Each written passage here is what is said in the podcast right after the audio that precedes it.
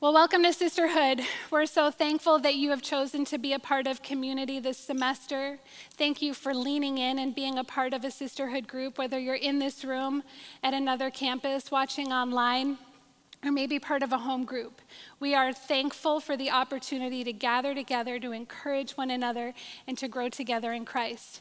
And we are in week two of our series, Unashamed, Unshakable, and Unstoppable. And tonight we're going to talk about Unashamed because I am a child of God. Now, shame has the ability to affect every aspect of our lives. In fact, many sociologists refer to it as the master emotion. It's something that all of us have experienced at one time or another. But for many people, it's actually a constant, lifelong companion. And this isn't just true for those outside the church, but it's true for those inside the church as well. So as we step in to this message today, I just want us to pray for a moment with open hands and ask the Lord to reveal to each and every one of us if there are any areas in our lives where we are dealing with shame. For some of us, you heard me say the word shame and you immediately knew that this message was going to be for you. But there are other people who are struggling with shame and it's so hidden that you haven't even labeled it as what it actually is. Can we pray together? Heavenly Father, thank you so much for your word. Thank you for the truth of who you are. And God, as we step into this topic on shame, I pray, Lord, for your Holy Spirit to bring revelation to each and every one of our hearts. Holy Spirit, reveal to my heart any area where I have hidden shame, where I am believing lies that the enemy has spoken over me way too long.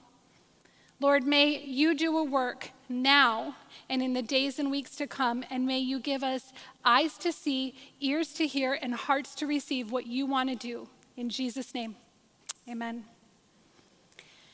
Psychologist Dr. Jim Kress says shame is this acronym self hatred at my expense. S H A M E, self hatred at my expense. Shame is always at our expense. Something has clearly affected us in a way that leads us to feel less than. And for some people, shame only rears its ugly head under certain circumstances or situations. And while it's easy to believe that shame only affects me, and here's the danger in that if we believe that shame only affects us and it doesn't affect anybody else around us, then we leave it okay to not deal with it. All of a sudden, if I'm the only victim of my shame, then it's no big deal if I just leave it hidden in a corner. But the reality is that shame affects every relationship we're a part of if we don't deal with it. And most importantly, shame affects our relationship with the Lord when we don't deal with it. It causes us to seek love from people, substances, food. Insert your drug of choice. For some, it might be Netflix. And rather than receive the unconditional love and forgiveness that is in Christ, we turn to other things to fill a void that only God was meant to fill.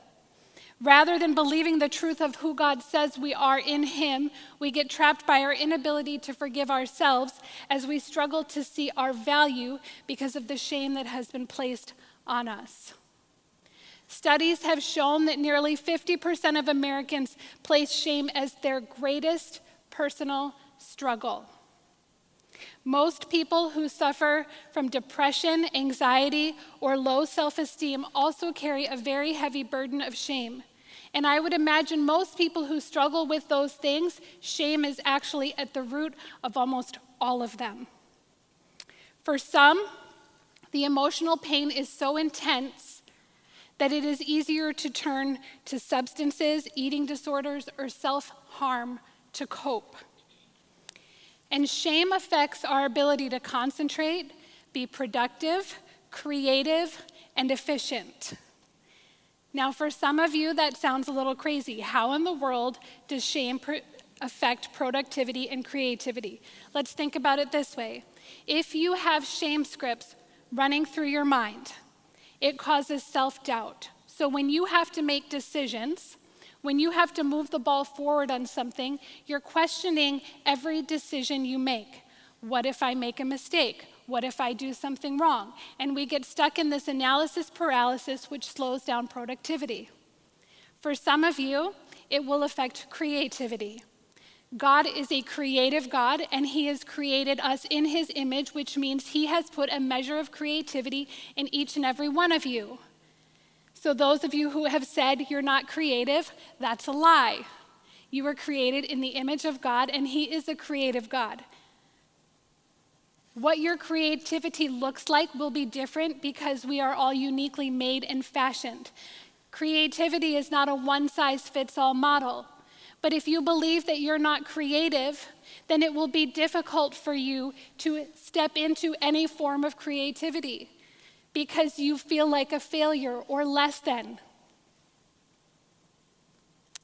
Shame is an intensely painful feeling or experience that has us believing because we are flawed, and we are all flawed, but shame has us believing because of those flaws, we are unworthy of love or acceptance in some way, shape, or form. The Bible has its share of definitions on shame. It uses more than 10 different words 300 times. It if we look at the word bosh or boshette, this one's used the most, 129 times in the Old Testament, and it means pale. It's the word that refers to the, the color coming out of your face. And we see that word used in Psalm 31:1 when it says, In you, O Lord, I put my trust. Let me never be ashamed. Another word used is kalal. It means to make insignificant or to bring into contempt. And we see Job use this in Job 40, verse 4, when he says, Behold, I am vile. He saw a glimpse of his humanity and thought less of himself.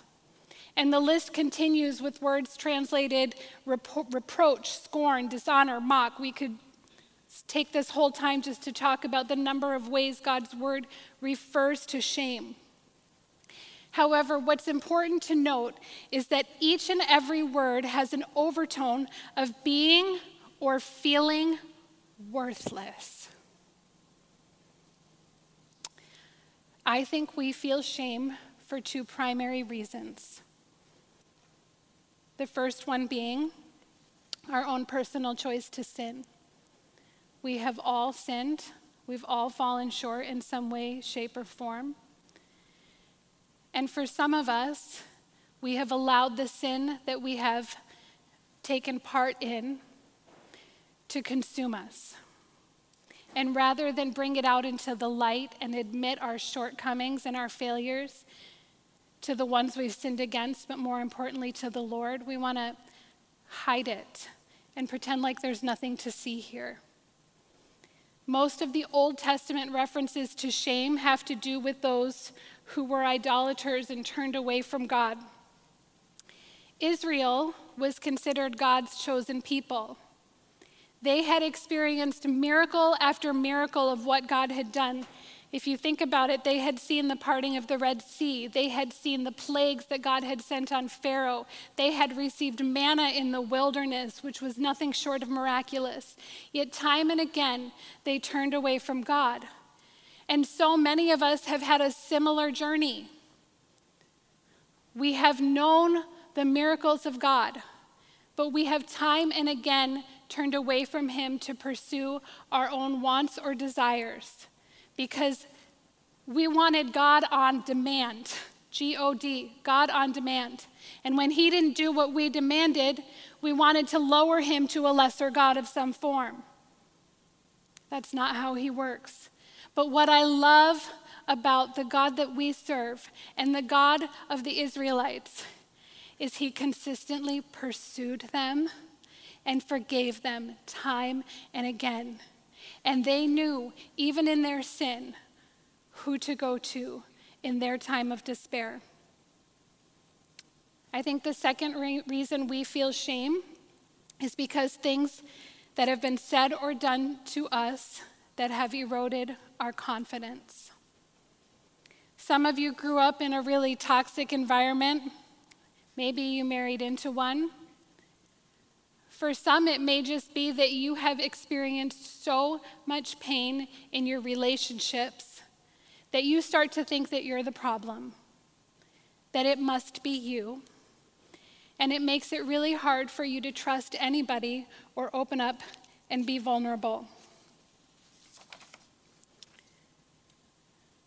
That is all shame.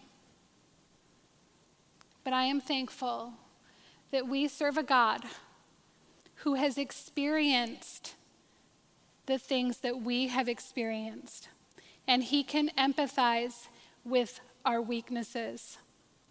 He endured the cross, giving little thought to his own pain, humiliation, and disgrace in order to take away the shame of those who had put him there. Hebrews 12, 1 and 2 says, Therefore, since we are surrounded by such a great cloud of witnesses, let us throw off everything that hinders and the sin that so easily entangles, and let us run with perseverance the race marked before us, fixing our eyes on Jesus, the author and perfecter of our faith, who for the joy that was set before him endured the cross, despising the shame, to sit at the right hand of God the Father. You see, when Jesus was headed to the cross, he was stripped of his earthly support. Many of his friends completely abandoned him. His reputation was mocked. His decency was exposed through nakedness, and his comfort was taken away in complete and utter torture. So, when we have been treated painfully by those that were supposed to love us or support us, know that you are not alone. And if the God of the universe would be treated that way by people who were love, supposed to love and support him for all that he had done for them, we better expect that the same thing will happen to us because we are surrounded by imperfect people. And guess what? Sometimes we are the ones causing the pain. And yet, even if we are the ones causing the pain in circumstances, He went to the cross for that too. He took the shame of both. In all of that, Hebrews tells us that he set his sights on the joy that was before him. Now, keep in mind, this is moments, hours, days after people had abused him, mistreated him, abandoned him. He didn't need six months of counseling to set his eyes on the joy before him. He didn't need two years of therapy to set his sights on the joy that was before him. I'm not discounting counseling. I go to counseling. I think we probably all should go to counseling. We all need a little help. The point is, we don't have to be healed from our pain to set our sights on Jesus. Amen. We're going to talk about guilt versus shame for a minute. Guilt is the willful deviation from godly living.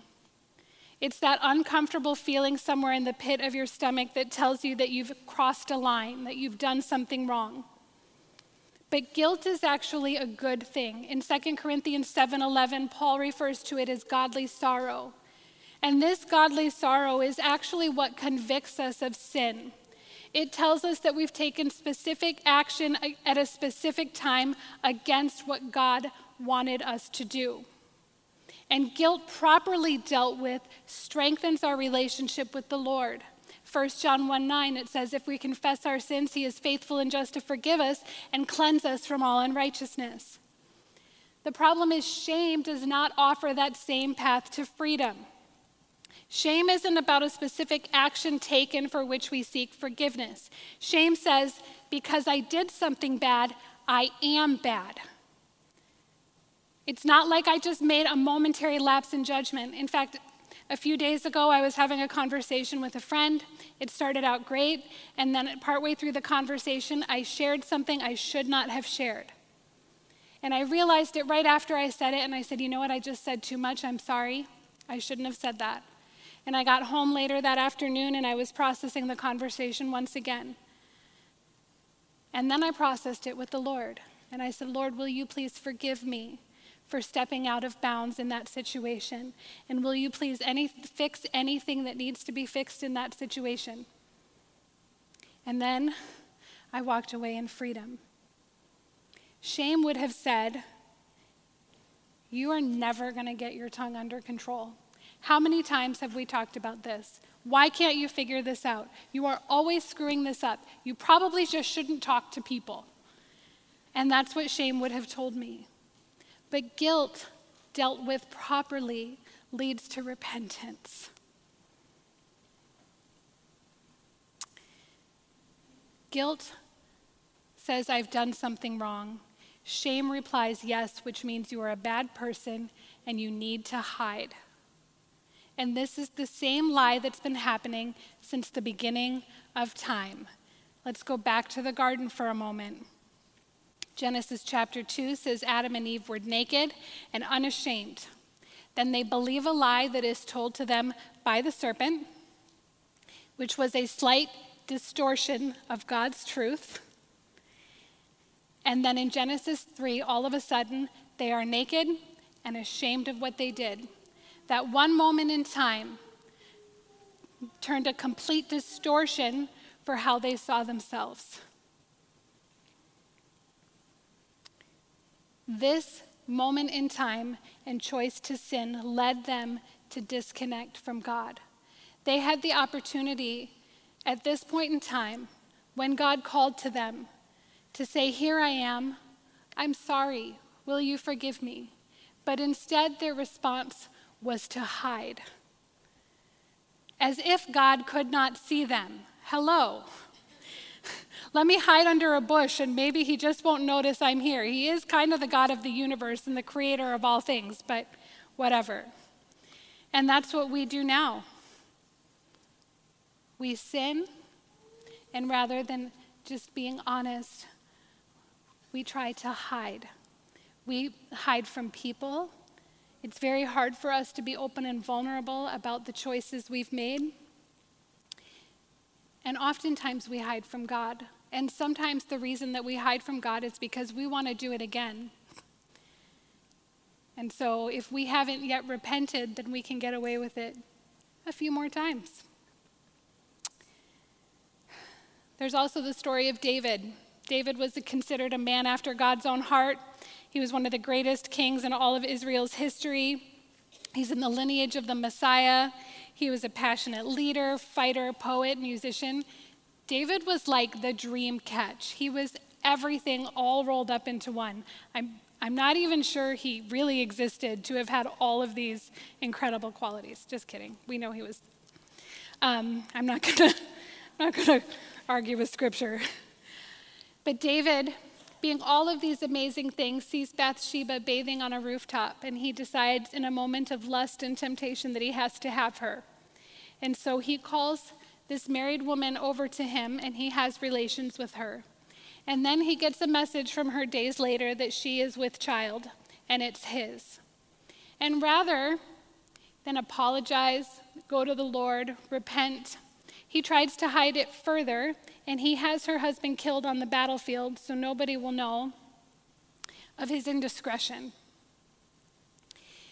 And then he goes and marries Bathsheba. Now, I have to think that in this moment, he's, ha- he's committed adultery and he's killed a man, and nobody's the wiser.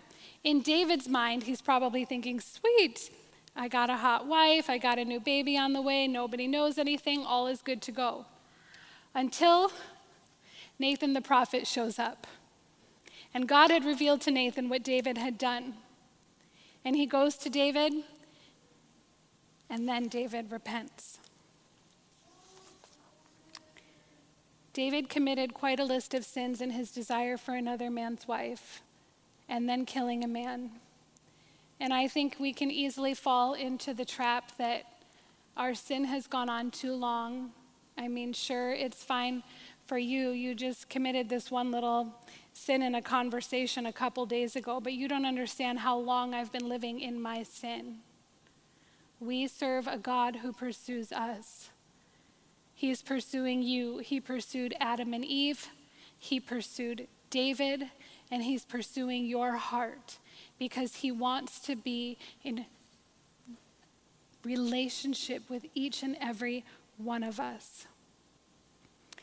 For some of us, we find ourselves dealing with shame not because of something we've done, but because of something that's been done to us or something that's happened to us. If you look at the woman of the issue with, of blood in the New Testament, at that point in time, when a woman was bleeding, she had to be outside of the community. It, believed, it was believed that she was unclean, and so she could have no physical touch with anyone.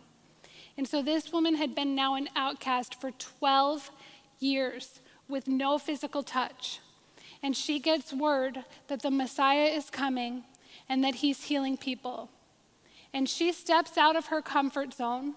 She knows she's not welcome in public places, and yet she goes after Jesus in hopes that he would heal her.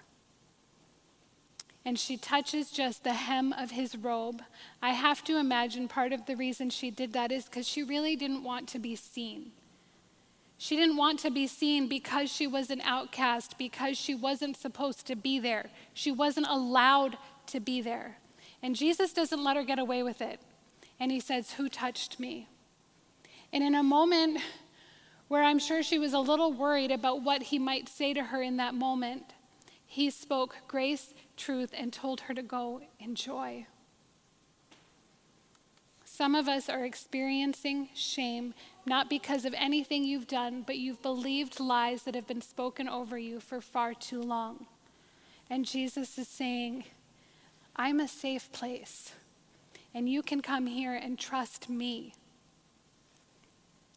All right, we're going to fly through this quickly. How do we break the power of shame in our lives? I have five things. The first one is salvation.